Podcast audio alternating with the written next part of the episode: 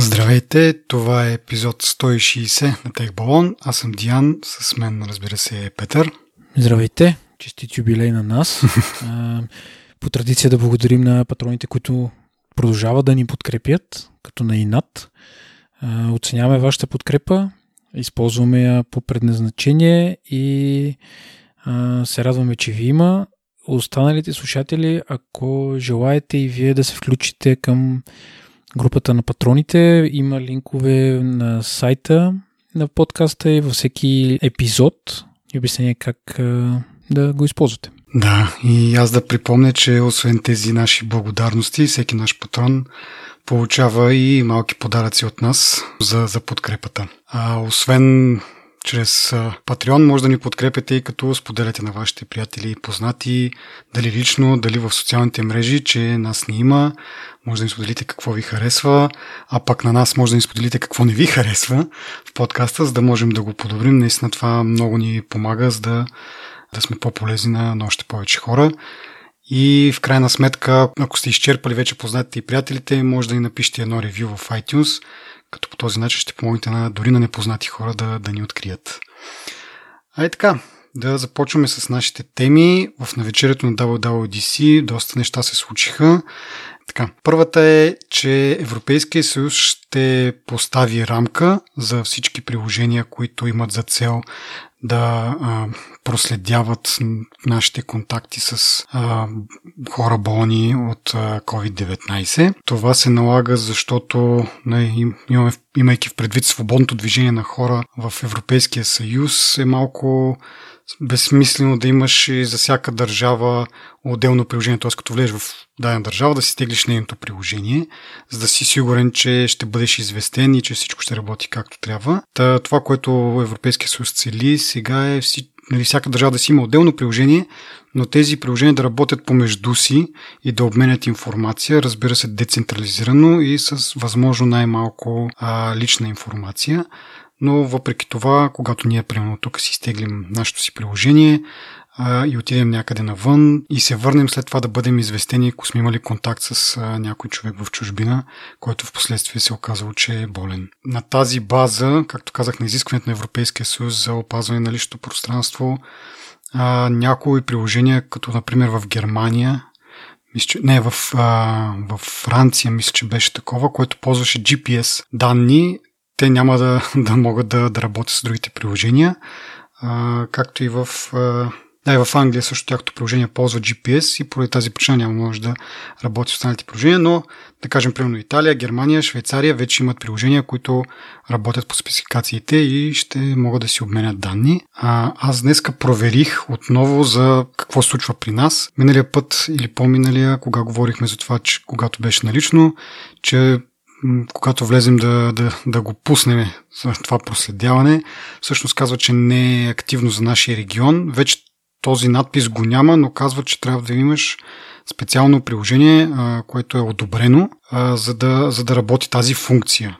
Аз изтеглих единството приложение, което знам VirusSafe и го активирах, но въпреки това той явно все още не работи по начина, по функционалността, която Apple е задала и съответно не е одобрено, така да се каже, да работи по този начин. Така че все още за България, за съжаление, нямаме приложение, което да по този начин да проследява контактите ни. Надяваме се скоро. Мисля, че това е въпрос на как да кажа, самите разработчици трябва да, да имплементират тази функционалност. Не е въпрос, че видиш ли те са направили нещо, не е го е одобрила, те според моя, моя мнение, просто не са започнали да използват а, функционалността, която се предоставя от, този, от това API, което Apple и Google разработиха заедно. Да се надявам, че скоро ще го направят и ще можем да, да участваме по един или по друг начин в спирането на този вирус.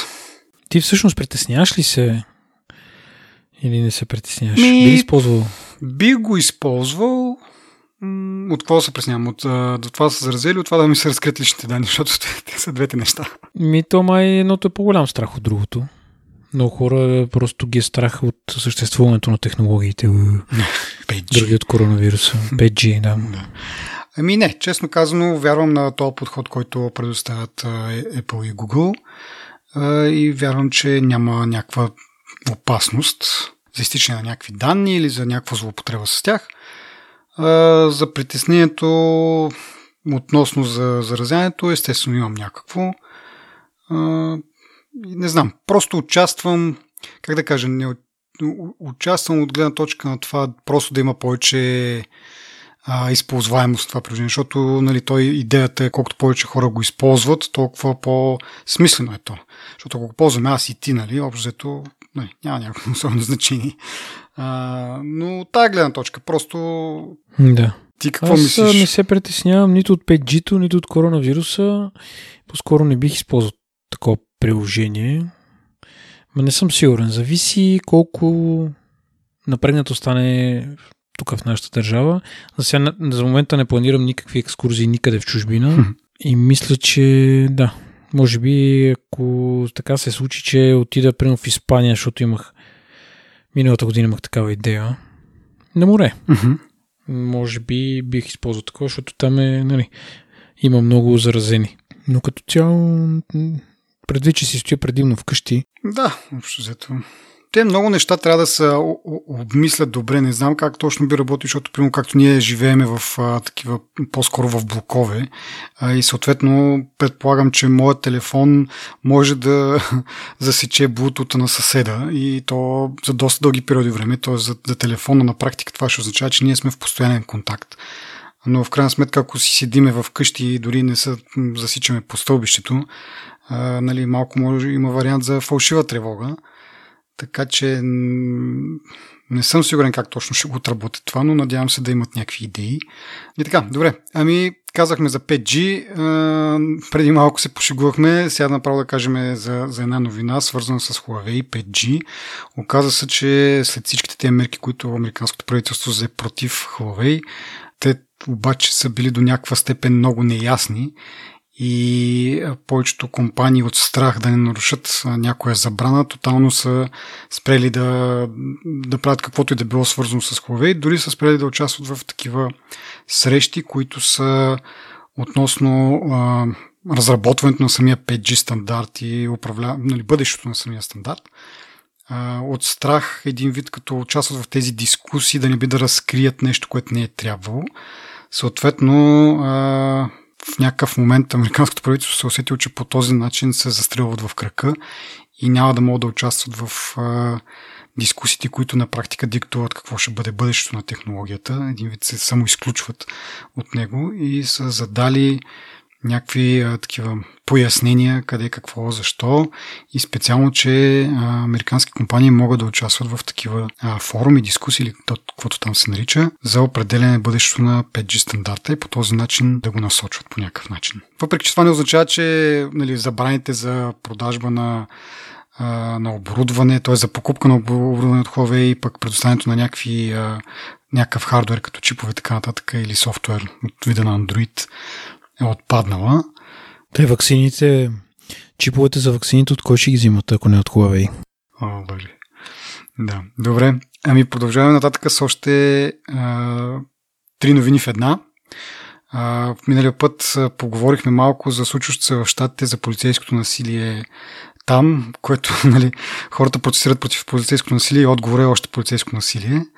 А, и съответно възможността органите на реда да използват технологии за разпознаване на, на лицата на протестиращите и след това да, да има отмъщения така да се каже. Имаш някаква информация за от преди това, да още мисля, че миналата година имаше някакви други протести, вече забравих с какво свързани, но използвана така технология за разпознаване на лицата, след това да им намерят, примерно Facebook профила или някакъв, някаква социална мрежа, да ги разберат кои са точно, нали, като имена и след това, ако са имали някакви а, нарушения, които нали, не са примерно платени глоби и така нататък, да отидат и да ги арестуват като един вид отмъщение. Тоест, на практика те са си виновни хората, но нали, нямаше да отидат да ги арестуват специално, ако не бяха участвали в този протест. То от тази гледна точка и сега нали, възможността за употреба отново, IBM, Amazon и Microsoft обявиха, че а, спират до една или друга степен да работят върху или поне да предоставят а, технологии за лицево разпознаване. IBM направо а, спират да разработват каквото и да било.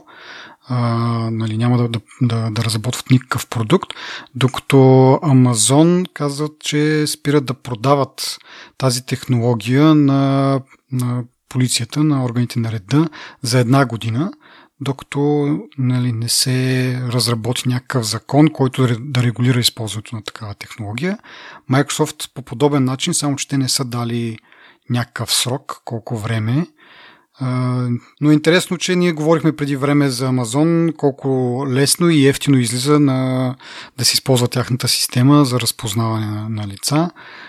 Интересно е, тогава споменахме, че това не е окей и трябва да се регулира по някакъв начин. Сега те самите а, не знае на по какви причини, може би някакъв натиск, а, са решили да се, да се ограничат. Е, то е ясно какви са причините. В смисъл, американското правителство няма интерес да ги регулира тия неща. Според мен.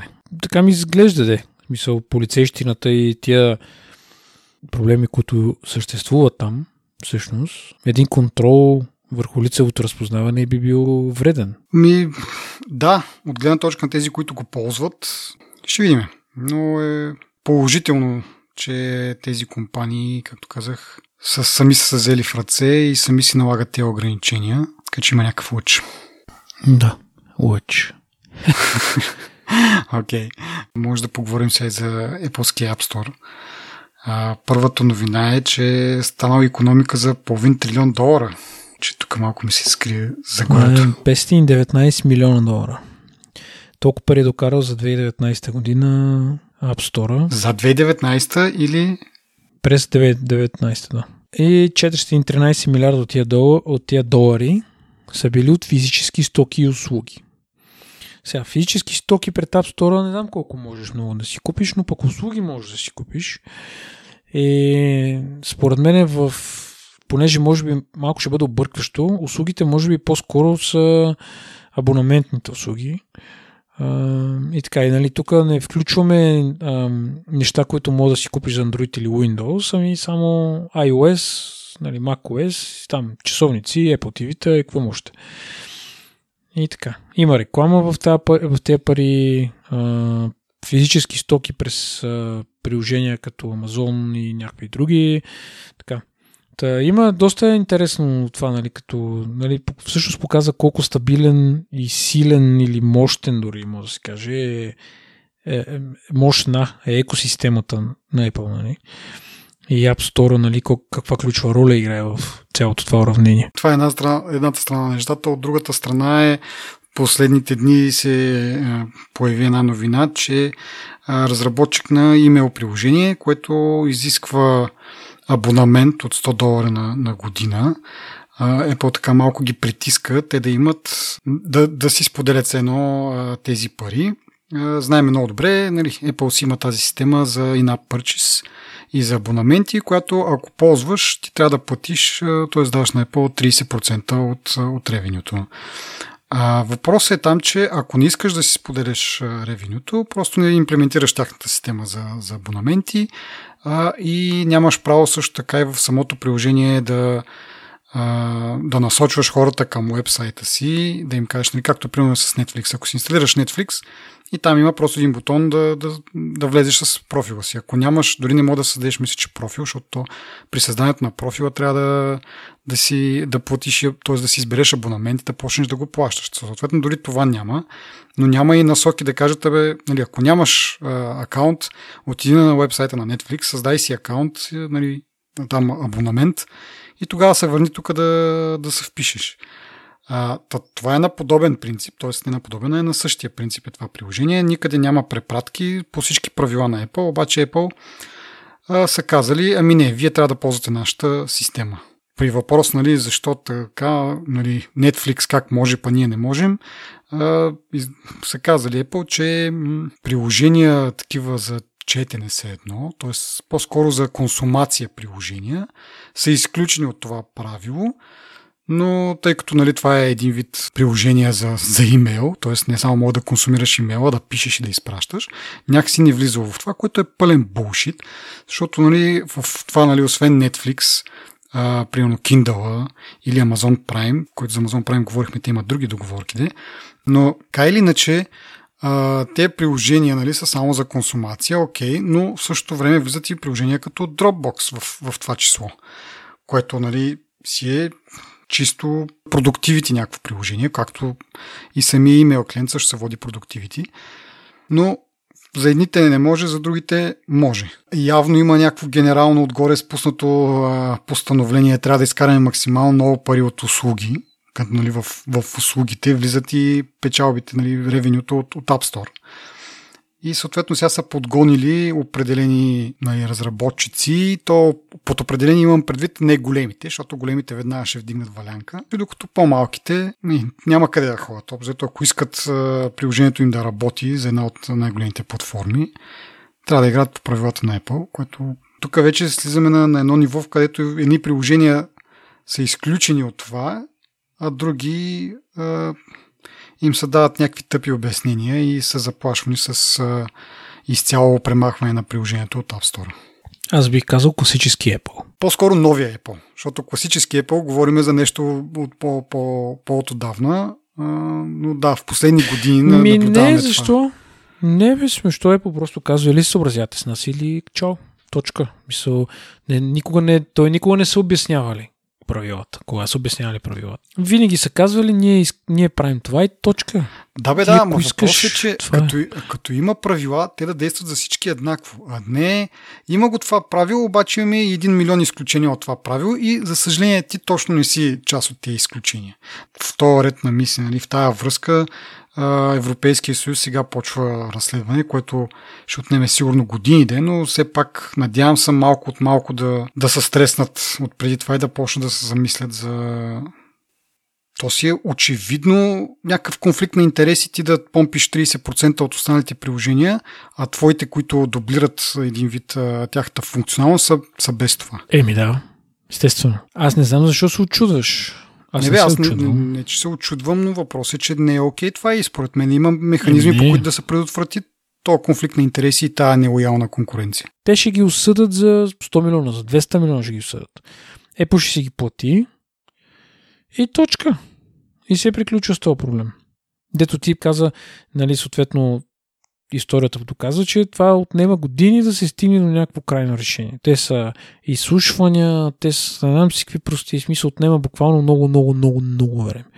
Ти сега съответно нали, не мога да си представиш, че през това време тия нелоялни практики ще продължат. Да, да, но според мен а, първо, че те ще имат глоба, колко ще е солидна, нали, колко ще, ще ги трогне Apple, едно на ръка, но към тая глоба винаги има и а, становище, че трябва да се променят практиките. Ако те не се променят, тая глоба ще продължава примерно на ежедневна база. Имаше нещо такова за Google преди време, нещо не бяха не съответстваше нещо и казват, докато не го оправите това нещо, на ден това ще ви струва еди колко си пари.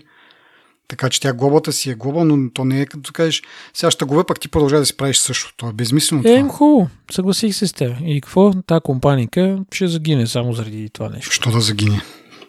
Еми, защото докато дойде решението на Европейския съюз, и да каже променете си тази практика, или еди колко си пари струва на ден, Еми, ще да, окей, много време. но въпросът е, че след 5 години няма да загиват компаниите заради, заради тази глупост. И, примерно, ти като потребител, като си инсталираш някакво приложение, ще може да се, да се, да се абонираш за него, без да минаш нали, през браузъри и тем подобни тъпоти, защото нали, Apple искат да ги вземат тия пари. Да не говорим, нали, че могат да им наложат да има избор на тези приложения, които са по подразбиране. Браузъри, мейл и така нататък. Има много похвати. Но... Има похвати, ама няма да сработят, според мен. Няма да са ефективни. В смисъл, те ще бъдат за момент ефективни, но няма да са постоянно ефективни. Ние преди време, преди 50-60 епизода сме говорили, пак имаше някакво такова оплакване за някакви, не спомням вече за какви разработчици, не знам какво поправиха, но тогава, нали, всъщност а, с тебе бяхме стигнали до извода, че виж сега, това си е стора на Apple. Нали. Мисля, ти ако искаш да продаваш на, в този стор, то си е пазар това. В смисъл, ти ще си плащаш съответните такси. Ако не ти харесва, не, не пишеш за iOS. Пишеш за Android. Та идеята ми е, че това, си е, това са си техните условия. Те си те техните са условия, но те въжат различно за различните компании.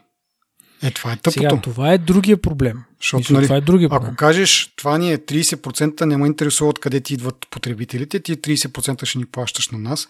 Нали се сещаш Netflix, както ги споменах по-рано и всички другите големите компании, как ще изпищят? Ще изпищя, да. Еми, не знам какво ти кажа. Мисля, искам с, а, така, с нетърпение, искам по-бързо да дойде времето, в което ще бъдат или осъдени, или ще се разберат извън съда, не знам. Може би ще им платят някакво обещетение на тия с Ме, те специално, Сега- те са просто пример за, за глупостите. Аз се разбирам, правят. обаче това е нещо, където е тръгнал, нали, то делото според мен. Не, не, бъде това делото в това. Европейския съюз, то си е отделно. То си е от преди това. Те просто съвпаднаха сега и то, то, точно това беше малумието, че първо излезе новината, че Европейския съюз стартира това разследване и три дена по-късно е, се самозастрелват в кръка с тази глупост, че нали, някакви там съвсем безизвестно първа версия приложение в един момент го, го спъват по този начин. Нали, ако, имаш, ако искаш а, по-явен пример за, за, за глупавите правила на App Store, няма как да намериш от това. Нали.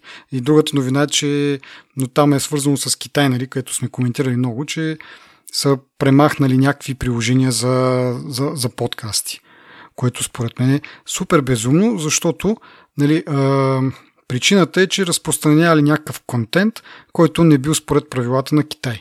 Което, окей, нали, те си имат там някакви закони китайците, казали са, този контент не искаме е, да има достъп нашите потребители. Обаче, каква е вината на, на приложение тип а, подкаст? В смисъл за подкаст слушане, т.е. ти, ти като разработчик на това приложение, ти не създаваш подкасти, ти просто даваш възможност да бъдат слушани. И имайки предвид, че китайците са известни с тяхната китайска нали, firewall, китайския firewall, могат да забранят просто достъп до сайтовете на тези подкасти, на които на тях не ги кефят. Същото беше станало пък преди, мисля, че преди предния епизод, преди да го запишем, беше с ам, Google, които премахнали подкаст приложения, защото в него можело да бъдат а, слушани т.е. имало контент, който е свързан с COVID-19, който не е одобрен от правителството. Нали? Има някакво такова правило против фалшивите новини, да не се сява паника и всякаква информация свързана с COVID-19 трябва да бъде по някакъв начин произлизаща от правителството или одобрена от него. И тъй като имало някакви хора, които просто си правят подкасти и обсъждат някакви неща за COVID-19, цялото приложение заминава. Е, каква е логиката? Аз като просто ти давам един инструмент, с който да слушаш, но, но това, което слушаш, не е под мой контрол. Защо този инструмент да страна? Нали? Смисъл, по-скоро трябва да се обърнеш първо към тези хора, които го създават този контент, нали, ако си някаква демократична държава, а, нали, с, с някакви правови мерки и така нататък. Ако си Китай, просто забрани там сайтовете. То е RSS feed, нали, с, с линкове. Просто ги забрани достъп до тях и това е. Но в случая китайците казват, искаме това да се махне и Apple, да, слушам сър, веднага. И ги маха. Еми, аз Това е ти казах това. преди малко. Еми, лойката е за 246 милиарда долара от, App, от App Store за миналата година. Като това 246 милиарда долара са почти 50% от общото. Така е. Знаеме, обсъждали сме го, какви са причините, но ми, що, за, що за глупост? В смисъл такъв, окей, те трябва да се съобразят с, с законите, защото иначе ще им кажат, няма да продавате нищо тук, няма да правим нищо тук. Но в случая това няма никаква логика, човек, защото ти, примерно, окей, затрил си тия приложения, ми има други приложения. Вероятно тия, тия подкасти имат и вебсайтове. В смисъл, аз мога през някакъв браузър, какво в следващия момент ще ми кажат, ами Firefox не мога да оперира в Китай, защото през него могат да се гледат определени сайтове. What the fuck? И няма, няма Комунисти са. комунисти са ли то глупа, нали? поне да, да го направят читаво. Ми не, не са глупави, що? То защото така се упражнява, ами, защото така Премахването упражнява на това приложение бе. нищо не помага. Ти ще намериш друго приложение. Ама те може да са премахнали други приложения. Може да са блокирали сайтове. Еми дали да блокират сайтовете, приложенията си остават на мир. Според мен новината тук е, че са клекнали Apple. Това е новината. Така е със сигурност. Това е от другото, че Apple могат да им кажат, вижте сега, това няма логика в това нещо, което искате от нас. Нали, Търсете някъде другаде да ги блокирате. Това приложение не е създател на този контент и няма, няма логика да бъде, ама в случая са казали да. Нали, това е проблема. А, да видим дали ще кажат на Европейския съюз, които предполагам ще имат малко по-смислени искания от тях или както кажеш ти пък, защото са толкова малък пазар. Не... Това е тъпото човек. Това е всъщност малумието, че Apple са зъбят на по-малките от тях. Нали? Правят са много отворени, обаче като става въпрос за е тук някакво, някакво, не знам колко голям разработчик са тия, примерно 30-40 човека, да кажем. Мисля, че са достатъчно голяма фирма, нали? не са един-двама, но, но не са и, да кажем, Amazon, не са Dropbox, не са Netflix. На тя няма никой нищо не им казва. Нали? Някакво глупо правило. А, това правило не въжи за а, приложения, които са за консумация. А Dropbox, Dropbox е за продуктивност, както и имейл. Но няма отговор на това. А, и, нали, с основната цел, според мен, отгоре е казано, трябва да тук цифрите на сервиси трябва да са вдигнати и се гледа под, под най-малкото камъче, нали, как да бъдат изтискани тук някакви... Защото, нали, се сещаш, че това приложение, кой плаща 100 долара на година за имейл? Това няма да бъде някакво, няма да бъде като Gmail да го ползва половината свят. И съответно тези хора, които го плащат, те са много малко, съответно 30%, които Apple ще вземе от това, кой ще ги забележи? Нали, на базата на тези милиарди, които говорим преди малко. Ама някакви такива, нали, то капка по капка вир става, ама в крайна сметка се излагаш, ставаш някакъв то, дето чопли най-малките пукнатини там да изкара 5 стотинки.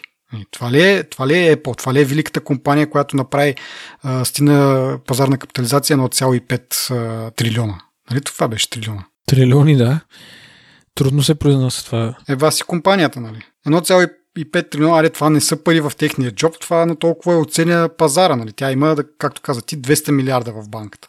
Мисля, че са по-малко вече, защото много ги раздадоха там на шерхолдери и така нататък, но няма значение. Имат някакви милиарди в банката и бъркат джоба и търсят стотинките, нали, за... Ема чакай бе, тия милиарди не се правят от... Абе, хубаво, ама, ама не се и правят с, с това преобръщане на... Еми няма какво да направиш. Мисля, трябва, трябва да ги осъдат и да видим какви мерки ще им наложат за поправка. Това е. Окей. Okay. Похейтихме малко. По емисия въздух. Да поговорим и за слуха, който така доста а, така усилено вече за да са, да са тръби, че на това WWDC, което е само след 5 дена, ще бъде обявено преминаването от, от Intel на ARM базирани чипове за Mac линията, т.е. всичките десктопи, лаптопи и така нататък то може би трябва малко исторически да се погледне на, на, на това нещо, защото не е за първи път Apple да сменяват а, платформата, така да се каже. Всъщност Apple и Intel имат една заигравка от 90-те години, когато са опитали да, да минат на интелски процесори на времето. Ма Intel са им отказали, но са започнали да развиват там IBM-ския Power, Power процесор. И така до 2005 година, когато нали, тогава обявяват смяна към Intel.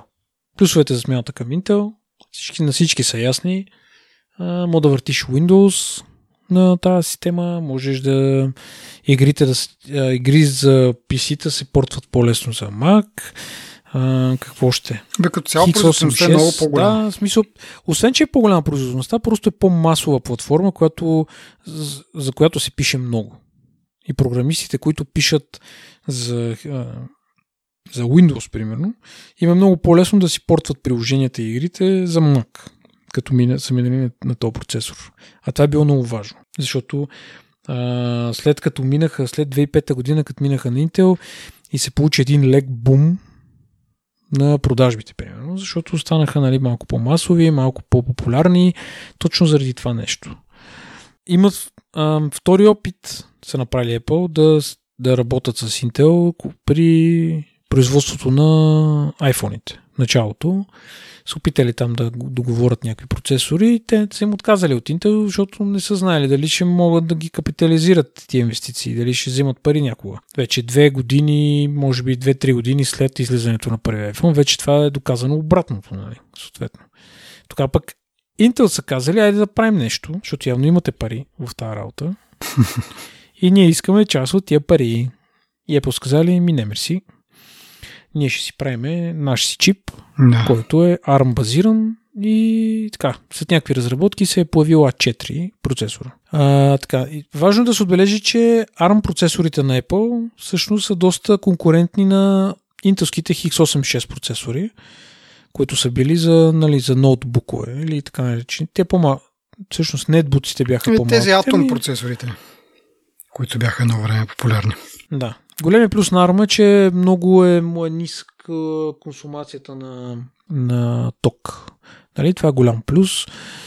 И, нали, съответно, нали, то идеята е, че всъщност ARM процесора е по-добър от Higgs или конкурента на X86 процесорите при ниско процесорите с по-ниска консумация. Ай така, да, го кажа. Голям, голям плюс на, на Apple на Apple ARM е, че има много а, добра вертикална интеграция с, а, нали, с различни функции и оптимизации, които също съществуват, които всъщност служат нали, за операционните системи, да всъщност им дават им възможност на операционните системи да предлагат уникални функции и възможности, които нали, не са, да речем, възможни при другите да, процесори. Като, като идеята е сега като стане за Mac, един вид те ще почнат да оптимизират малко операционната система да, специално за тия чипове, защото до момента няма, т.е. те могат да ги оптимизират за, за, за интелски чипове,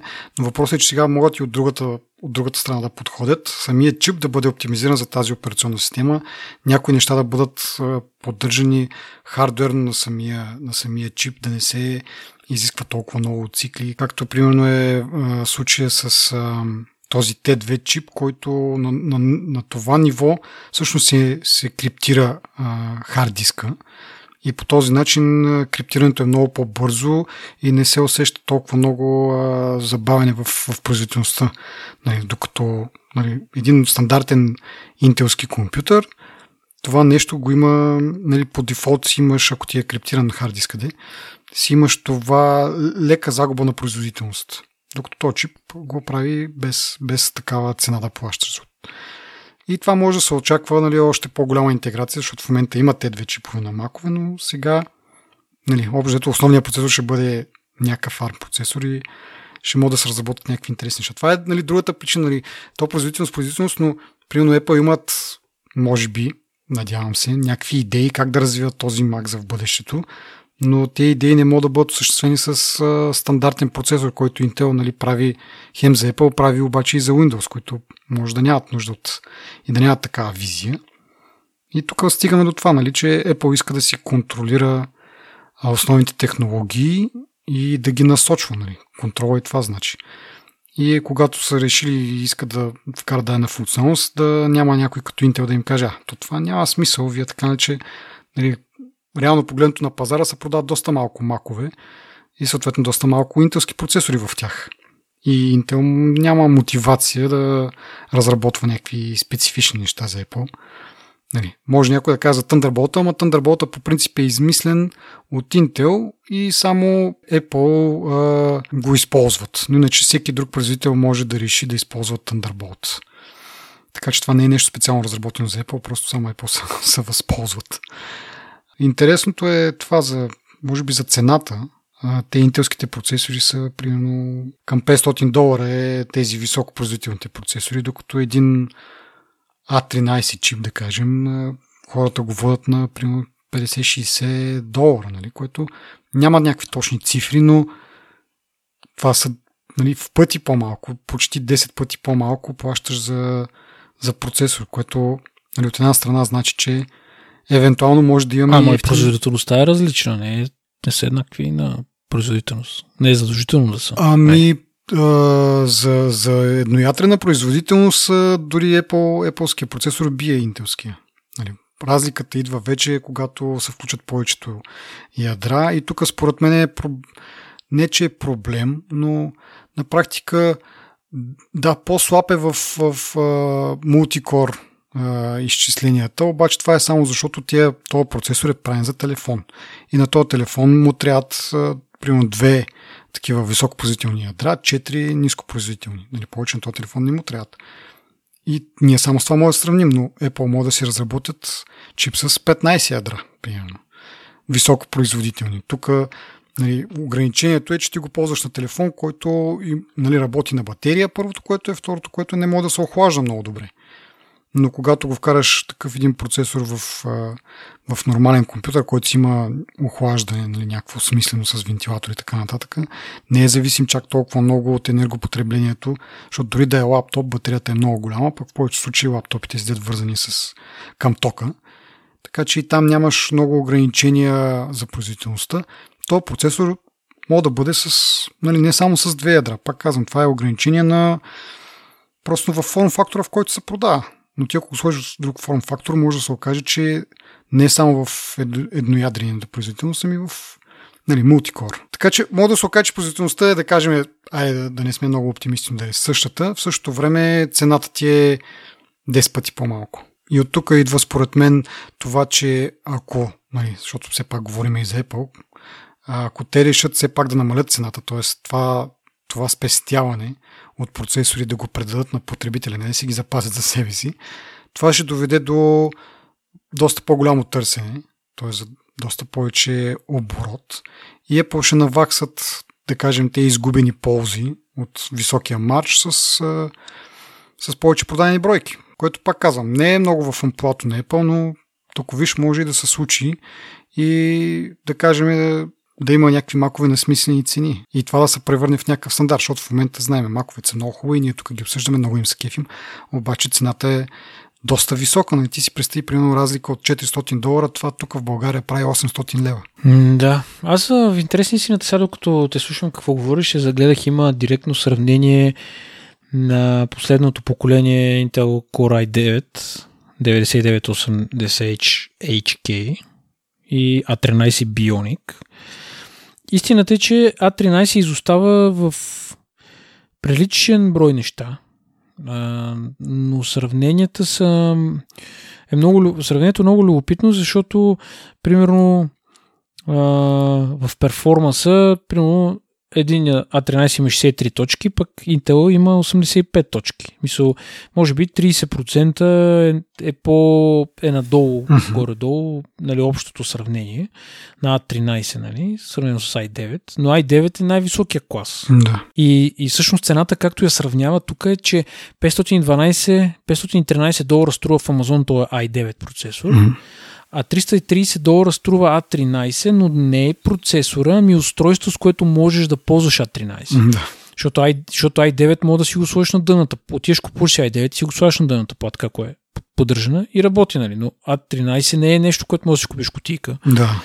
Така че сравнението, нали, примерно най-ефтиното устройство, което може да си купиш A13 Bionic е 300, 330 долара. Mm-hmm. Нали, смисъл, нали, то така е понеже за цената стана на въпрос нали, преди малко. Да, да. И плюс това Apple никога не са обявили цената на отделните си компоненти. Просто има някакви хора, които нали, казват колко всъщност струва еди кое си нещо, пък колко е вярно. Нали? Не, е да, това сигурно. са и стандартните части, които могат да направят нали, сравнение. Примерно чипа за, за паметта могат да го намерят по принцип, защото той се произвежда примерно от Panasonic или от къде бяха тези, от Toshiba мисля, че им бяха последно а, RAM паметта или там паметта за сторич. Тези компоненти компоненти, те са как кажа, стандартни и могат да бъдат купени в кутийка.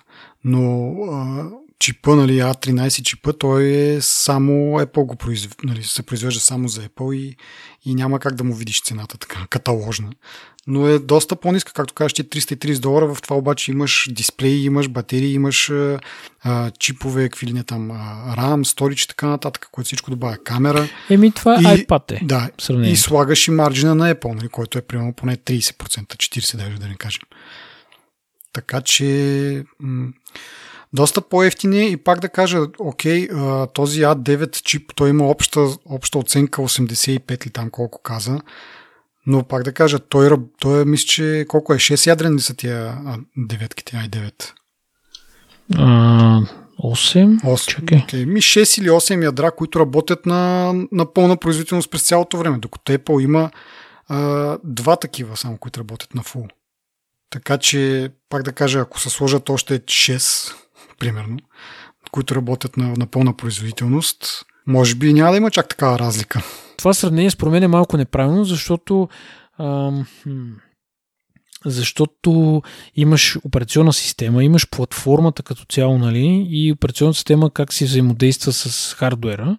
И това е нещо, което Apple според мен еднолично мога да кажем, че да речем печеля тази битка. Нали, сравнено с, примерно на то i9, ако му сложиш Windows и с и направиш, нали, и вземеш предвид минусите на Windows като операционна система. И ако сложиш A13 или A14 или 15 или зависи нали, какви са плановете за бъдещите процесори да ги сложат на макове, примерно OS 10, следващия или последващия OS 10, най-вероятно ще бъде за ARM. Според мен тогавашната, в смисъл, или айде iOS да сравни с Windows, защото го имаме в момента, защото не знаем какво ще стане за бъдеще, но самата, самата, самото взаимодействие на iOS с ARM процесора според мен е малко по-добро от това, да речем Windows, защото това, като ти го каза, нали, те си пишат софтуера за хардуера, който имат. Нали. Нямат нужда а, то, да, да, да мисля, този процесор трябва да отговаря на еди какви си минимални изисквания, за да може да вървиш на него Linux, Windows, не знам си какво ще искаш да инсталираш на него. Нали. Да не говорим, че на i9-ката може да инсталираш и iOS 10, ако искаш може да си направиш Hackintosh. Нали. Ако спазваш определени там, изискване на хардуера. Та мисълта ми е, че начина по който работи операционна система спрямо хардуера също дава много, тласка много напред нали, нещата но според мен това сравнение на процесори не е, не е правилно. Най-много цената, дори цената не е правилна, защото нали, тук говорим за това, което ти каза, нали, устройство, истинско устройство, което му ползва живия живот и само процесор, който към него вече трябва да имаш някакъв хардвер. И да речем, че този i9, за да му направиш някакъв бенчмарк, той трябва да, му, да го сложиш на някаква а, производителна дънна платка, примерно. Тази производителна дънна платка трябва да има производителна RAM памет, примерно.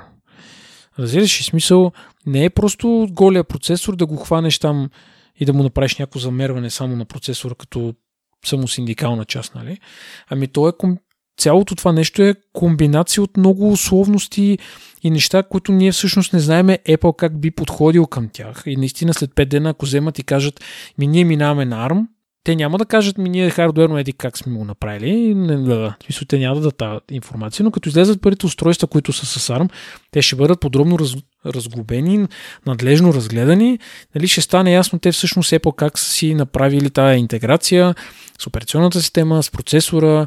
Именно предвид, че на, на A13 има, имаш а, няколко GPO-та, имаш а, аудиообработка, encryption, видеокодеците са там, storage controller, какво още, artificial intelligence има, а, така че има и други логически ядра, които са също на същия процесор, нали? Mm-hmm. И той чисто като функции, те и в това стране, което гледам, нали?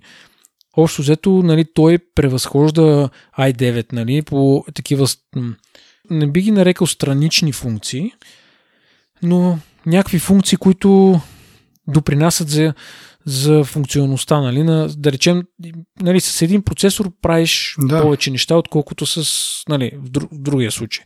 Така че нали, това също а, това на тях им носи, да речем, много, а, а, много спестяват от място. Да речем. Това, това е много важно. Нали, има ниска консумация, ниско енергийно потребление, нали, което на тях им е плюс, защото ти ако имаш един добре развит такъв процесор и усвоиш телефон-таблет, то телефон-таблет, нали, предвид, че всеки следващ процесор добавя някаква нова функционалност и ново, нали, очакването ти е, че ти можеш да, нали, че ще ти пада по-бързо батерията и така нататък, защото новия процесор има повече функции. Mm-hmm те, те успяват нали, с това нещо да запазят живота на батерията, когато са ти дали повечето функции вече. Не бе, те плюсовете, плюсовете на арма са, са ясни. Въпросът е колко, колко добре ще бъде имплементирано това или по-скоро то период транзитния, колко дълъг ще бъде, колко труден ще бъде. Защото, нали, окей, те е по-сигурно от години вече това го разработват и macOS сигурно е готова и работи смислено на ARM чипове. Въпросът е от тук нататък разработчиците какво ще правят, защото ти както каза, и това е била една от причините в началото, с, когато са минали на Intel, да има такъв а, подем на продажбите, защото разработчиците са може много лесно да портнат сега не знам колко е лесно, но предполагам, че им е улеснено това, когато и Windows-ките приложения и това могат да очакват такива инструкции, x86. И по този начин нали, много бързо някакви приложения са били портнати за, за macOS. Ама сега въпросът е, че те разработчици трябва да, да, да, да напуснат този кораб. Тоест ще трябва да изцяло да променят разработката на, на приложението си за Mac. Нали, от една страна, окей, ще имаме много производителни макове и така нататък, но от друга страна, нали, дали ще излезне сметката на тези разработчици да влагат това време. Затова казвам, че според мен хитър ход ще бъде тези спестени пари от интелски процесори да се вложат в това, а, нали, вложат в кавички, да, да, да се намали цената на, на новите компютри и по този начин да се увеличи пазарния дял и така разработчиците да, да имат стимул. Сега тук идва въпроса доколко съвместими и доколко лесно, примерно, тези а, новите разработчици, които разработват за iOS по принцип, колко лесно ще могат да си портнат техните приложения и един вид Apple да не разчита на, на, на старите муцуни, да разчитат на нов прилив на, на нови разработчици, които никога не са пипали, нали, никога не са правили приложения за Mac или за, за интелски процесор, а директно да си портнат нещата за iOS. Така че тук малко не знам какъв е баланса. На мен лично ми се иска да, да намалят цената, за да могат да нали, отлични, отлични причини по една страна, но от друга страна това ще спомогне нали, за пазарния дял и да създържат някакви смислени разработки, защото, както казвам, тези, които са до сега разработвали на iOS, на тях им е известно как да разработват приложения за тази архитектура. Нали, ще има някакви разлики там, защото се очаква мишка, няма тъчскрин, клавиатура и така нататък, макар че това с iPad OS вече така до някаква степен вече се тръгва в тая посока, но нали, не се знае какво ще бъде качество на тия приложения. Защото ти може да имаш хубаво ново приложение, обаче те да бъдат писани от хора, които никога не са разработвали за Mac операционна система, а там си има някаква култура един вид. И да, да видим. Иначе би било наистина много интересно какво могат да постигнат с, с а, примерно, увеличен пазарен дял, с нали, чисто хардверното и софтуерната интеграция могат да възродят това, защото в момента и продажбите на всички видове компютри спада. Не знам хората какво правят, нали? На телефоните ли си почват да всичко да вършат, но явно да. Но това може да е един такъв да си заслужава инвестиция, защото не е малко това да почнеш да разработваш чипове, да, имайки предвид колко малко бройки продат. Нали, за момента им излиза сметката, защото продат толкова много бройки от iPhone. Ама нали, Mac линията е пъти по-малко. И това се тъпване, тая разработка, не е ясно доколко ще, ще им излезе на печалба. Но ако имат някакви планове за в бъдещето, както казах, да, да възродят десктоп операционните системи и да, да постигнат нещо ново, което в момента не е възможно, може би си заслужава, не знам. Според мен са напреднали достатъчно в разработката на този чип, за да могат да кажат, нали, може би сме готови за една така стъпка и щом слуховете започват все повече и повече и повече да го коментират, нали, може би наистина ще се случи. Просто интересното за нас е да видим как ще бъде направено. Всъщност, може би най-основното нещо, което ще спечели човека, имам пред потребителя, е това е, че може би по-низката цена на устройствата, това, което ти каза, нали? Сега чак 10 пъти няма да е по-ефтино, но примерно... Е, да, е, това е само начало, но да кажем, както казах, разлик, разликата е 400 долара. Представи всичките Mac компютри да паднат с, с 400 долара надолу си е доста смислена цена за, нали, за компютър въобще още повече за, за Mac. Защото тук го има и това, нали, малко то ефекта на, на iPhone, дето всеки да се покаже, че има iPhone. А, така че тези, тези компютри, те не са просто да вършиш работа с тях и да, да ти вършат някаква производителност, те са и някакъв символ, статус символ. Така че това ще го има, когато станат по-постижими, така смисъл, по, по-ефтини много хора ще искат да си ги купят. Нали, те до сега може би имат тия продажби, не може би, до голяма степен е, окей, много хора искат да, да имат Mac, а, не са против това, обаче цената им е, е непосилна. А сега с това намаление, кой знае, нали? Но всеки, не знам, поне аз бих искал да имам нали, компютър с ябълка на него отзади. Нали. Истината е, че Windows винаги ще си доминират, и... но пък има една такава метрика или на такова измерване, че мобилната платформа на Apple като стойност и като м- всичко е нали, засенчва цялата PC. Такава. Плюс това забележи а, Project Catalyst, примерно. Mm-hmm. те местат съществуващи iPad приложения на Mac, нали? Mm-hmm. Нали? И те всъщност, ние и това сме го споменали в предишни епизоди, че Apple имат, отдавна имат плана да унифицират операционната система. Максимално, нали? Да, да, и отделно самия Swift език, на който се програмира, последно там обявиха на миналото WWDC една нова как кажа, една, един нов стадий в развитието на този език, който ще направи още по-лесно разработването на приложения и за Mac, и за, и за iOS. Така че, да, до голяма степен те улесняват разработчиците, както как ще им дадат и, според мен, доста голяма преднина, може би половин година, през които те да тестват и да разработват нали, приложения за, за ARM Mac. А, като през това време, нали, това е другия въпрос, какво ще се случи с продажбите на, на сегашните макове, защото те ще бъдат на практика, а, как кажа, старото нещо, старата технология, за което аз мисля, че ще има достатъчно много неразбрали хора, които просто ще отидат в магазина и ще си купят мак. Нали, ще има някакви ентусиасти, които като нас, и не само ентусиастите, но според мен ще бъде доста малко процентно хората, които ще решат да изчакат половина една година, за да видят този нов Mac и да си го купят. Докато останалата част просто ще си купят това, което има в магазина в, в, на момента, в който им трябва. Да не говорим, нали, че все пак от друга страна го има и малко това не точно страх, де, но може би притеснение дали са се справили с първия продукт, който изкарат на пазара. Дали ще бъде, как кажа, не точно перфектен, но близко до перфектност, че да се заслужава да го чакаш. Дали не трябва да се изчакат, може би, 2-3 години да се усъвършенстват нещата, да станат малко по-зряли и чак тогава да се хвърляш на този влак.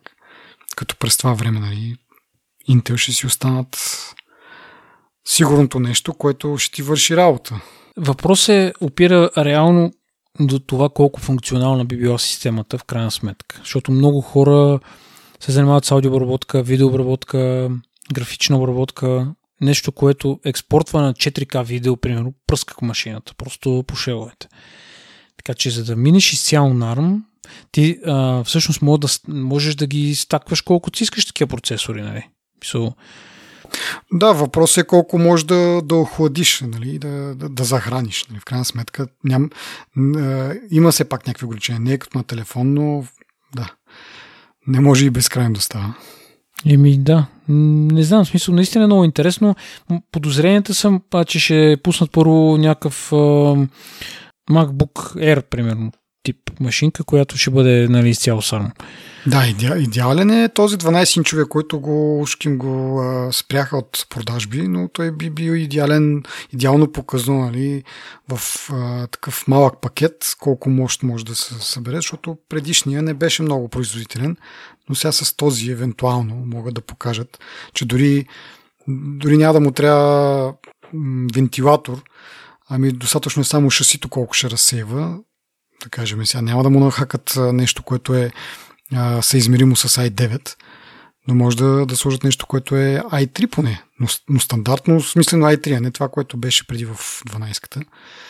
И да покажат по този начин нали, възможностите в на, не знам какво ще бъде, A14, 15, A, A14 десктоп, може би, да я знам. Ти представяш си, верно така да се казва. Ако така се казва, ти си за мен най-вангата на технологиите. А14D, ай, както де. Други някакви притеснения за то ARM или само хубави неща, мога да кажем? Ми, вълнува, вълнуваще. Според мен е негативни неща, мога да кажем, когато вече го видим нали, в машина и така. Сега, примерно, ще бъде много интересно да видим, ако имат някакви, нали, да кажат, с новата архитектура ще бъде възможно това, това и това, и то да бъде някакво вау. Защото в последните години macOS, обзето, няма кой знае какви такива функции. Нали? Да не кажем, че iOS вече почна така, но там поне нещо по-така се случва, докато macOS е тук имаме табове в операционната система, нали? в Explorer. Табове беше един път. Някакви етикетчета или тагове можеш да се слагат към файловете, да си ги маркираш по някакъв начин. Доста така а, семпо и посно беше в някои години. Така че сега може пък да, да видим някакъв такъв... Не, 100%. Просто. Ами добре, ако това е всичко от нас, да благодарим още веднъж на нашите патреони. на нашите слушатели. Ако това, което правим ви харесва, както ви казах в началото, споделете го. Ако вече сте споделили на всички, пък напишете ни ревю в iTunes. Ако имате нещо, което не ви харесва, пишете ни в Twitter, в Facebook бих избягвал, ако бях на вашето място, защото там не, не сме хич активни. Така че Twitter имаме форма за контакт, имаме имейл адреси и така нататък на сайта, може да, ги, да намерите всичката тази информация, да ни пишете с вашите идеи, какво можем да подобрим или пък идеи за теми. И чао до следващия път. Чао! Малко по-весело сега да преминем към а, PlayStation 5. Тук ще дам думата на тебе, защото аз не съм от най-изявените геймери, още по-малко пък в, а, нали, на конзоли. А, така, PlayStation 5 беше обявен на 11 юни. Какво ти е мнението за PlayStation? Може би трябва да започнем с най-очевидния така белек на PlayStation. Това е външния му вид. Mm-hmm. Изглежда... Ха, как изглежда? За мен изглежда странно. футуристично. А, четох доста така коментари, че е интересно колко, колко е голям, че май изглежда по-голям от предшественика си. И малко начина по който стои прав не се харесва много, много на потребителите, но явно има възможност да стои и легнал, така или иначе. Но е... то, защо, трябва да е, защо трябва да е по-малък PlayStation? Ми да се побира на някакви по-малки места, не я знам. Ма то тук идеята е да се вади производителност от тази машина, нали? Не да, я, да, да това не е като Mac Mini, нали? So, това е нещо, което трябва да вади много висока производителност, да се конкурира успешно с Microsoft. В смисъл, даже чисто като хардвер, нали, е доста прилично блъскано, така да се каже. Този път изглежда Sony ще отвее Microsoft така по по-видно, по... Не, че с, с PlayStation 4 не беше така, но Xbox One, примерно, може би имаше... Е, Xbox винаги ще има феновете. Винаги ще има хора, които ще казват ми на нас не ни харесва PlayStation, а виждам как изглежда, не знам си какво. А, но обаче, какво дай да се върнем горе-долу на характеристиките. Добре. Ами, какво да кажем? Има два варианта. Единия е с CD, то е всъщност е Blu-ray, Blu-ray плеер, mm-hmm. не е CD, но, но, но не да речем има отвор за диск. Ще да кажа компакт диск и си викам това сигурно е израз на, израза на 90-те години. да. да, не казвам компакт диск. Не, да се запише за протокола не е казал компакт диск, аз съм свидетел. Не съм казал компакт диск, да. Blu-ray плеер, който а, във варианта с, на PlayStation с Blu-ray плеера просто е малко по-дебел, по, а, просто защото взема място нали, самия плеер. Варианта без Blu-ray плеера е просто изцяло диджитал съдържание може да има на него. Не съм сигурен кой би си го купил този конкретен PlayStation. Кой е диджитал? Причина, Еми да, защото, примерно, аз имам 15 на диска си игри. Uh-huh. И всеки, който има дискове си игри, би искал да си ги ползва. Нали? А, сега не, не можа да намеря... те ще са съвместими ли? Точно това ще я кажа, че не съм на 100% сигурен дали са backwards compatible. На времето бяха казали, че това ще е така, но не знам дали в момента са го потвърдили на, на представянето. Нали. Но според мен ще бъде backwards compatible или обратно съвместим с uh, uh, PlayStation 4. Всъщност, ето тук ще го видях изречението, че PS5 ще поддържа написали са overwhelming majority, което на български какво трябва да означава? Смисъл сериозна част. Повече от 4000 игри, които или заглавия, които ги има на PlayStation 4 в момента.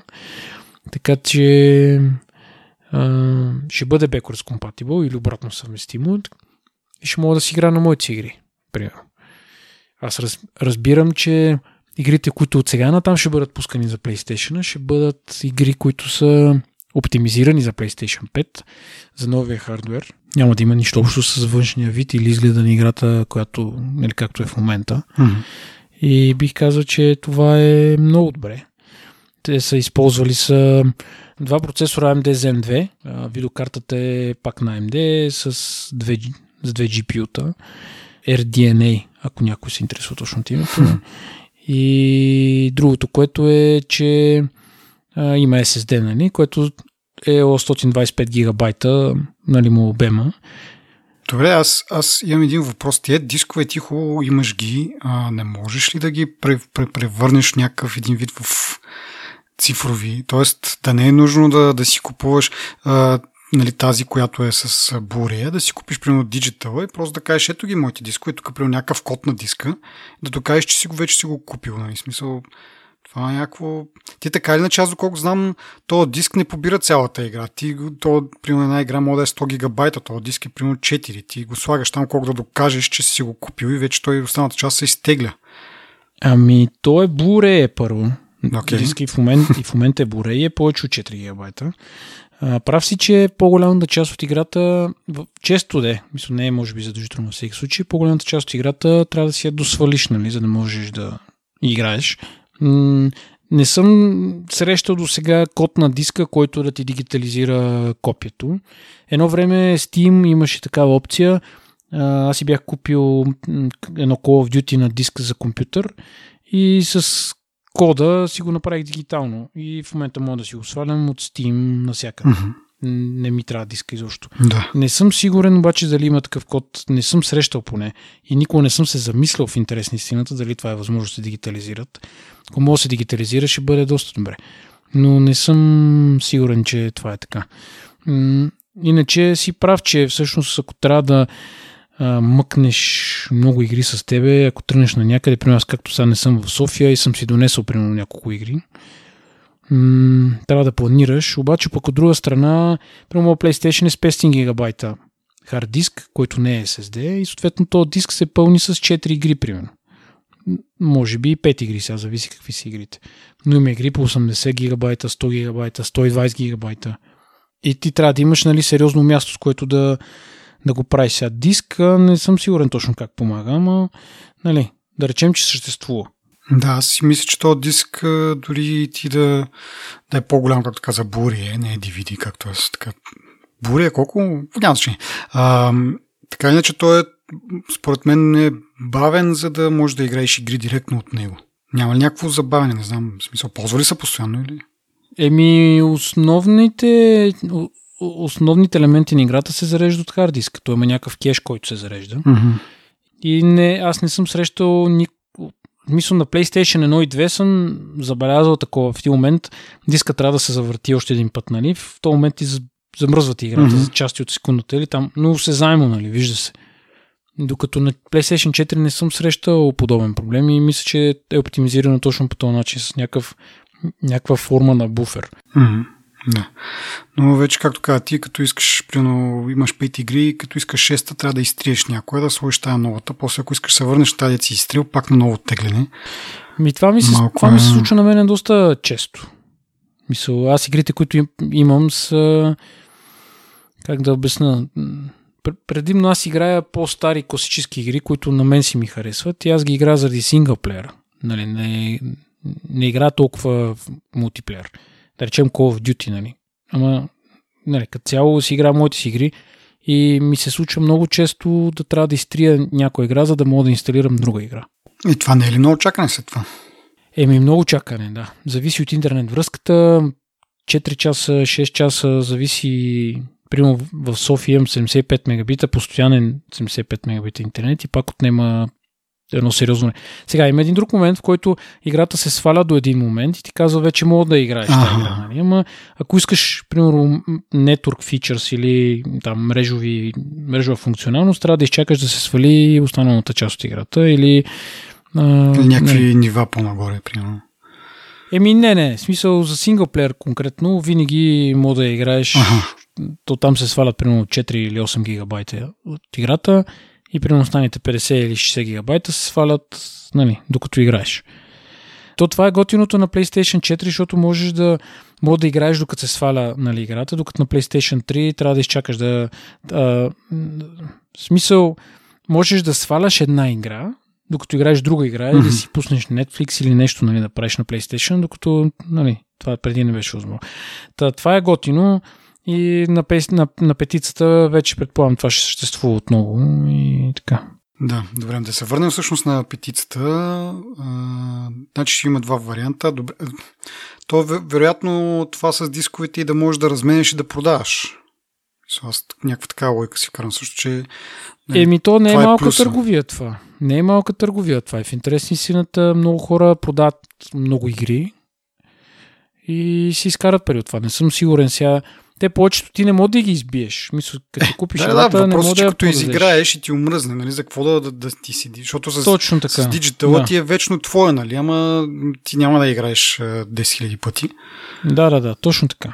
Абе, не е лошо да си имаш диск. Аз си харесвам. Има и друга страна, че примерно може да си правиш колекции от игри, които да ги виждаш реално. Мисля, като ми дойдеш на гости, може да ми видиш колекцията от игрите, примерно. И кажеш, вау, примерно някои хора си купуват игри само заради колекцията. Да, да. А, аз съм даже гледал съм филми за хора, които а, събират филми, плочи, смисъл, как, какво се сетиш, нали? И просто всичко е като каталогизирано, нали, подредено, не знам си какво, някакви монк хора. Нали, които... Целофанчета и така нататък. Да, и примерно Mint Condition, не знам си какво, не е отварена и плюс това с дисковете мога да си купиш а, има различни едишани. Мога да, да си купиш, примерно, едишани за които са примерно Collector's Edition, в който даже в един от Collector's Edition на Call of Duty имаше очила за нощно виждане. Истински очила за нощно виждане. Беше 500 лева, нали? Съответно, това е Edition. Примерно FIFA мога да си купиш железна котика или нали, смисъл, някакви. Така че дисковете имат смисъл, нали, не са съвсем безсмислени. Другия въпрос е, нали, кой би си купил PlayStation, дори, дори ти да нямаш дискове, мога да дойдеш при мен и да кажеш, бе, дай да изиграя тази игра. Разбираш, и аз тя дам на диски ти, като, като си купил Digital Edition. Да, да, да. В смисъл, нали, според мен е точно тази гледна точка. По-скоро хората не, няма да, да го купуват този Digital Edition, ама кой знае ли са. Смисъл, може някой да не се замисля или... Ми, според мен е тук, може би, понеже доколко знам, те не, не са обявили цени, а, възможно е, т.е.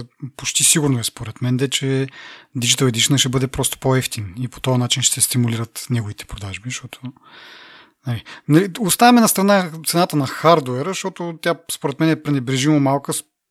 Според мен, каквато ще е разликата между двата едишна, няма да е просто, защото има допълнително хардуер, а просто и самата възможност ти да си препродаваш игрите, нали, ще ти струва и по-скъпо от гледна точка на Sony по този начин, те по някакъв начин да, да възвърнат някаква част от, нали, вместо да ти продадат на, на нас двамата да ни продадат една и съща игра, те ще продадат на тебе, ти ще изиграеш, ще ме дадеш после на мен. За, примерно, аз ще ти дам някакви пари, но Sony няма да види нищо от тях.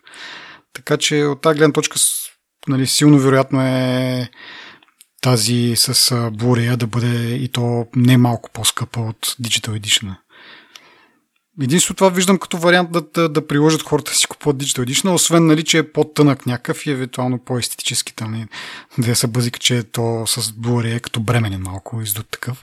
Еми да, има като корен. Но аз си мисля, че пускайки двата едишена, може би това е а, малко като постъпка или как да кажа, постъпление се едно към едно бъдеще, в което следващия PlayStation няма да има никакъв, никакъв диск.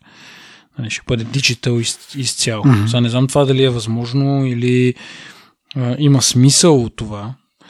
Но така ми изглежда малко като нали, да опитат да разберат хората какво мислят. Малко като Apple. Mm-hmm. И те ти те, те, казват ми, не, от днес решаваме, че точка. Мисъл, ери, какво си и ти добре. Нали, с PlayStation те не мог, Sony не може да си го позволят това нещо, естествено, но не съм сигурен дали, дали това е като, да по-скоро подсказка от тяхна страна, че има такива планове. Естествено, много, много далече, поне 4, 5, 6 години, докато излезе следващия PlayStation, така че, освен ако не променят циклите, но, но предния PlayStation, може би вече на 8 години, PlayStation 4. И това си е, нали, си, си казва си, нали, в смисъл, по принцип конзолите никога не са били нещо, което се сменява всяка година. Да, да. А добре, четворката, имаш ли възможност да си купиш просто нещо от магазина, т.е. онлайн магазина на, на Sony, без да я притежаваш диск? Да, Има си Digital Download, да. Аз имам много такива игри. Мисъл, аз имам, даже повечето му от игри, които аз имам, са дигитални. Mm-hmm. Но предпочитам дискове да си купувам, защото второ потреба, примерно по принцип, читавите, интересните игри излизат примерно 120 лева, примерно. И там, примерно между 80 и 120 лева ти е нормалния едишън, в който няма нищо, примерно. Само играта. Да. Защото, примерно в другите едишени, както споменахме, освен физически предмети, които мога да получиш, мога да получиш а, XP точки, примерно, за играта, или някакви пари вътре за играта, или някакви неща, които реално да ти помогнат самата игра на тебе, ти да се развиеш по-добре, примерно. Mm-hmm. Нали, оттам вече идват някакви допълнителни суми. Има и на Purchases, може да си купиш някакви други допълнителни пакети, примерно Season Pass или някакви такива, които нали, не е както беше едно време, купуваш си играта, играеш за винаги я притежаваш и цялото и съдържание, си, всички функции вътре са ти налични, защото си я купил.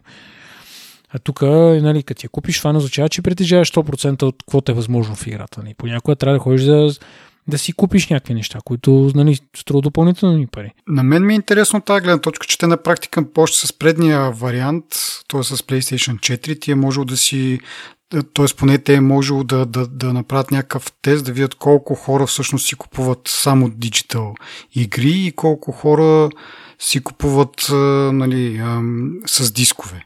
Като диджитал игрите е просто едно удобство, като за начало, но както кажеш ти след това може, ако си купиш диска, може да го разменеш. Но така иначе ти имаш с PlayStation 4, винаги имаш Blu-ray устройство, което може да чете дискове и винаги може да. Докато тук, ако си купиш диджитала, после ако размислиш, нали, решиш, бе, нека да си купя тая игра или пък да си купиш на старо някаква игра, това няма как да стане, поне ако, нали, освен ако не вкарат ня, някакъв механизъм, както казах, просто самия диск да има някакъв код, с който ти да можеш да, да докажеш, че, си, че го имаш, че, че е твоя собственост и да изтеглиш. Нали, ако, сега, какво става, ако ти си ми го дал на мене, може би ще измрънка, че нали, с този код са активирани нали, на две различни конзоли тая игра и трябва едната да изтрие. То това се заобикаля по друг начин. М- само, че преди да ти обясня, ще а, искам друго да кажа, че всъщност Тим Blu-ray не ти е само за игри. Мисля, PlayStation мога да пуска филми, музика. Да, да, това е като плеер. Нали, да. всички, да, то си е реално е някакъв плеер. Така че ти ако имаш филми или наистина музика и някакви такива неща, можеш да го ползваш за това. Mm-hmm. Което също може да е причина някой да си го купи по нали, заради това нещо. Е, то не е специално заради това, но приятен бонус, примерно, да имаш. Така Еми, и така да, имаш PlayStation, за какво трябва да имаш отделен плеер, примерно, DVD, Така е, да, филми. прав си, но и това. В смисъл, може това също да ти натежи. М. Иначе за диджитал игрите те пък си имат друг плюс, защото а, PlayStation или Sony позволява да имаш Primary или Master PlayStation и вече не е модерно да кажеш Slave, ама да речем първи и втори PlayStation. Да. Master и Secondary, примерно. И реално, ако единия PlayStation има все едно представи си двама приятели, единият приятел има PS Plus. PS Plus е тази услуга, която си даваш 120 лева на година, за да играеш мрежа. Нали, мисля, ти позволи да виждаш едно други играчи. Много грубо обяснено, даже май неправилно, но няма значение. И примерно, може да си разделите двамата PS Plus по 60 лева на година, като примерно моя акаунт, ако аз съм платил PS Plus, става primary на твоя PlayStation, пък твоя става primary на моя PlayStation. И аз си играя моите си игри ти виждаш и моите игри. Аз, аз виждам твоите и моите игри, ти виждаш моите и твоите игри и виждаш и PS Plus. И двата PlayStation използват PS Plus на от единия. Мгм. Ама т.е. трябва един и същия акаунт да ползваме или двата акаунта Не, могат не, да не, са два отделни. по някакъв начин? Те са си два отделни акаунта, просто, ясно. Просто на PlayStation, на който активирам PS Plus, правиш твоя акаунт мандат uh, primary, Ага. пък на другия PlayStation правиш другия акаунт primary. Да, смисъл, все едно си разменям акаунтите на двата PlayStation. И после като се логнеш, в смисъл вече, дори после мога да се логаш пак с твоя си акаунт, но щом, единия, щом този акаунт вече е активиран един път, който акаунт да се логнеш, мога да ползваш игрите на другия акаунт. Само с двама. И, примерно, искаш да играеш моите игри, да, е ти моят акаунт, слагаш акаунта на твоя PlayStation и играеш моите игри. През това време аз мога да си играя моите игри, защото Да, да, т.е. са свалени на моят PlayStation, примерно. И си ги играя. Няма никакъв проблем. И по този начин, нали, мога да заобиколиш. В смисъл, все едно, все едно Sony ти разрешава да имате два PlayStation в семейството си. Да, да. Добре, да се върнем на PlayStation 5 сега. Нещо друго впечатли ли те? М- то е много впечатляваща машина, защото я сравнява с моя PlayStation 4, който е 1080p примерно, докато новия PlayStation ще може да ти изкарва 8К картина или а, на 60 Hz или 4К на 120 Hz, нали, което вече нали, съвсем, съвсем по различен начин ще изглежда за очите на хората. Това разбира се ще води до, до по-големи игри, и не съм сигурен те 825 гигабайта SSD-та колко ще ти стигнат. Така че, нали, това е нещото, което така е по-впечатлящо. Другото впечатлящо нещо а, беше, беше новия Unreal Engine, който го бяха де, така приятна демонстрация за възможностите на машината. Нали? Нали, изглежда, че самата машинка ще може да, да, да върти доста сериозно качество на картината а, има и друго, че самия хардвер, аз а, не разбрах всъщност дали ще има VR, защото той имаше, те имат, Sony имат VR към, към, към PlayStation 4, те са като отделни аксесуари, които можеш да си купиш, който, бяха, който беше много приличен. Като с този хардуер на петицата предполагам, ще бъде още по-приличен и още по-привлекателен, нали? ще бъде по, нали, яко съответно си играе странното, че така не се натиска сякаш виртуалната реалност, както като се появи, нали, така имаше един пик в момент, в който нали, непрекъснато само за това се говореше. Виртуална реалност, виртуална реалност, около Сриф, не знам си какво, даже ако трябва да съм честен, от най- примерно от най-любимите ми игри, а, Alien, я бяха портнали за около Срифт и беше страхотно усещането. Просто гледаш YouTube някакви хора, които се буквално се разпадат от страх. Много яко. Тя самата игра е супер страшна. Аз на тъмно и с слушалки почти не можах да играя, защото мега, мега добре направена. Та мисълта ми е, нали, това не го казвайте на никой от вашите приятели. Та, мисълта ми е, че а, нали, с този новия хардвер може би VR ще бъде още по-добре. Не знам те дали ще обяват някакъв нов хардвер в това отношение. Би трябвало, нали? защото са технологиите от преди 5-6 години вече са се подобрили значително. Да, но както каза ти в началото, беше голям хайп за този VR. Сега по-малко се чува за него и може би са видяли, че няма особен смисъл. Малко като 3D-то на телевизорите. А, и може би от тази гледна макар че, нали, според мен ще има някакъв хардвер. Не мога толкова бързо да го, да го изключат, но може би не е чак толкова... Той няма да изчезне никога това. Да, според мен. в момента не си заслужава да се хайпва, според мен. Може би това е било, че имат някакъв замисъл и може би имат нали, вече аксесуар, защото той на PlayStation 4 там една от последните там, ревизии на, на хардуера го поддържаше това нещо, аз доколкото знам и дори беше малко по-скъп, за да мога да го поддържа. PlayStation 4 Pro. Да. А, сега, от, от сега би трябвало да може да го поддържа, но просто нали, като го няма вече този хайп за VR, са сметнали може би за... че не е необходимо не, не, аз... да го... Друго иска да кажа, че хардуера със сигурност ще може да поддържа такова нещо. Въпрос е а, новите VR джаджи, които биха излезли, те вече технологично трябва да са по-напред от сегашните и ти да имаш малко по-интересен нали, experience, както му казват, или да ти е по-интересно да го ползваш. Защото сега хората ги заболява главата, почва да им се повръща, нали, някои хора нали, не могат да го издържат това много, много. И даже хората, които играят игри, всъщност, нали, VR игри, си почиват периодично, нали, защото той казва, нали, вече просто много ми, много ми става лошо, нали.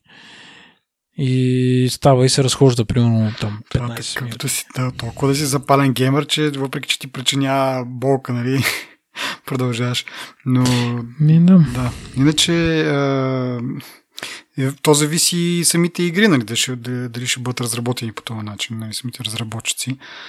Но а, ще да казвам и друго, нали, ти спомена за, за видеото, че е доста впечатляващо. Аз доколкото разбрах и аудиото имат някакви много интересни там технологии с един вид с стереослушалки да предизвикват а, такова усещане като на surround sound. Да, 3D звук му казват. Да, да. А, и то просто с, с някакви алгоритми ти, не знам, ти сканира се едно ухото ли и разбира как точно ти извивките и според това нещо ти управлява и звука, как през слушалките как минава и ти създава това усещане за, за surround sound. Доколкото разбирам, по принцип технологията е, че се правят а, а, нали, някаква много груба версия, с едно правят и се отливки на ушите и, и се записва през тях през тези отливки се записва дадения звук и по този начин се симулира нали, как ушите ти чуват, примерно отиваш в някаква зала с оркестър, той почва да свири и те записват нали, с по един микрофон във всяко ухо, но все пак се взима под внимание как точно ушите ти отразяват този звук. И след това, като го слушаш на, на слушалки, по този начин записан звука, имаш чувство, че наистина си там. Та, тъй като те няма как да, нали, на всеки един отделен човек да, да, да запишат а, това, или пък да го направят с някакъв най нали, такъв общ а, деноминатор, нали, сканират и преценяват как точно да пуснат звука, за да, да ти изглежда на тебе, че, че е сараунд. То ще е малко подобно на AirPods, нали? Те правят нещо подобно, в смисъл такъв, че да. ти, като пуснат звук, след това слушат как той се отразява и по този начин преценят как точно да го плейва този звук. Та на Sony ще бъде нещо подобно, предполагам. А, нещо друго за PlayStation? Е, остана да споменем за контролера набързо, uh-huh. де, дето са го кръстили DualSense нали, не е DualShock. а, не е много по-различен от сегашния. Единственото, което е по-различно е, че USB-C и тригерите, които са да бутоните отзад на контролера са адаптивни някакви. Всъщност това е, можеш да аджистваш съпротивлението на наджистваш, не, ами да настройваш. Настройваш, да, съпротивлението на, на, на, на тези копчета отзад. Какво е? Нали, което може би е готино, защото... Не. Да, създава някаква нотка реализъм, примерно ако дърпаш спусък нещо на пистолета да. в играта. Те много, много професионални геймери не използват оригиналните контролери, ми си имат собствени контролери, които имам предвид нали, от трети компании контролери, които са направени и се поддържат, нали, съответно. Mm-hmm. Аз не съм стигнал до това ниво, така че едва ли, но да, като цяло не, на външен вид не изглежда много по-различно. Обикновен контролер, просто има нали, малко по-интелигентен и малко по-вече функции има. Като едно от рекламираните функции е Create копчето, което е като Share копчето на сегашния контролер. Можеш да си създаваш съдържание, с едно да си записваш геймплея и да го постваш после в YouTube или където искаш. Нали. Да, то това си някаква, аз доколкото разбрах, градена функция, има някакъв буфер с не знам колко минути назад и като го натиснеш колкото просто се експортва, защото, нали, примерно, някакви хора играят и правят нещо някакво много яко, обаче са сетили, че не се не са сетили преди това натиснат запис, а сега записът се случва винаги и просто на някакво време се отрязва. И винаги се пази примерно 10 минути, не знам. От, после, от това, което си Като черна котия. Да, да, да. На самолетите, да. Да. Еми, това е смисъл. Не знам какво мога да кажем повече. Трябва да видим цените сега, когато ги убиват. А, един въпрос имах аз, ама то някъде да, го да си го отговоря. Предполагам, не намерих информация дали тези SSD-та могат да бъдат сменявани, защото сегашната конфигурация може да си смениш хард диска. Може да си сложиш по-голям хард диск и... Нали. Да и да си ползваш. Аз не съм сигурен те SSD-та дали са запоени на, плат, на дъната платка или нали, са на, на, на слотове, на соките или могат да се сменяват. Това е въпрос. Ими ще разбереме. То има време. До, мисля, че на коледа или там по коледа ще ги пускат PlayStation-ите. Тоест покрай зимата като почта. Еми, те му казват а, празничния сезон, да, което е, може би от началото на декември, може би последната седмица на ноември, защото холидей сезона в Штатите започва с а, Дани на благодарността, който е някъде срата на ноември, мисля. Uh-huh. Така че, може би от някъде ноември месец ще се появят. Да. Сега, разбира се, винаги мога да ги забавя, да кажат, имаме проблеми с производството, е сега има някаква нали, коронавируса, по-малко се работи, не знам си какво, нямат бройки. Нали, винаги могат да си измислят нещо, но и може би затова е толкова общо нали, коледния сезон и там празничния сезон нали, не са казали примерно на 15 декември. Mm. Да, ми добре.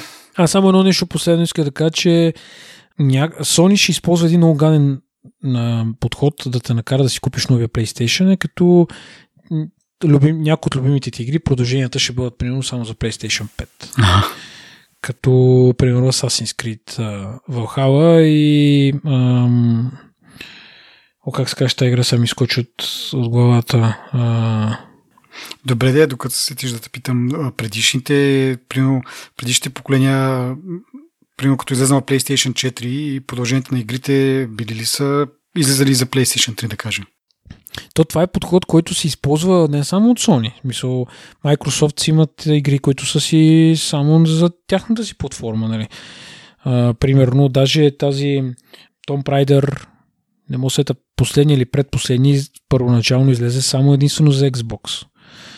Примерно той не излезе за, за PC и за PlayStation. След някакво време че ги пуснаха, да е, но нали, общо взето да, да, но то, това е ексклюзивните едно на ръка. Въпросът е самите разработчици, като правят игрите, дали а, смисъл, виждат ли смисъл веднъж като е излезнала новата игра да, да, да съпортват стари, старите конзоли или самите разработчици казват, ами то това е новото, няма смисъл да го правим за старото, въпреки че има сигурно не милиони, ами десетки, стотици милиони продадени от тия PlayStation и биха се продали доста бройки. Въпросът е дали самите разработчици по някакъв начин си казват, ами всъщност няма смисъл да поддържаме старите, защото примерно това, което искаме да направим е стария хардвер, няма може да го направи, примерно графика или нещо това род. Дали самите разработчици слагат тия ограничения или по някакъв начин от Sony се диктуват тези неща? Ми те се оптимизират по принцип а, игрите, според мен, за да могат да върват на различните платформи. Mm-hmm. И, примерно, докато има, докато, примерно, PlayStation 5 е нова платформа и PlayStation 4 е още актуален, да речем, ще има известен брой игри, които ще бъдат а, налични на двете платформи. Mm-hmm. В един момент хората, нали, разработчиците, просто спират да правят за другите платформи и така. Но играта, която искат да каже The Last of Us, аз си мисля, че ще излезе само за PlayStation 5, обаче изглежда този слух не е верен и, и ще имаме за PlayStation 4. Така че... Ще бъдеш спокоен. Еми аз не съм сигурен дали ще я купувам. Нека си нямам добри впечатления, но първата част беше мега, мега, мега. И да, рече, да речем, примерно, тя поне беше толкова добра, че тя оригинално излезе за PlayStation 3, после и направиха ремастър версия за 4. Нали, в смисъл mm-hmm. по, по-добри графики и така нататък и така. Та, нали, общо взето, да. Та, това иска да кажа, нали, като последно, преди да минем на следващата тема, че може би ще се използват някакви приеми, такива чисто търговски, нали, някакво съдържание да бъде налично само за новата платформа, за да си я купиш. Нали? Да. И може би трябва да, да предположим колко пари ще струва. Аз мисля, че около 800-900 лева ще струва този вариант с Blu-ray. Uh-huh. И може би около 650-700 лева ще струва този без Blu-ray. Защото Blu-ray това не е много скъпо. А как сравнява това с предишните? Колко е струва PlayStation предишния? Еми, горе от толкова. Пред, като взе PlayStation 4 беше към 700 лева някъде, може би 650-700 лева. Сега, ако го вземеш с игра или с втори контролер, защото това е другото забавно нещо, че Sony ти го продава с един контролер.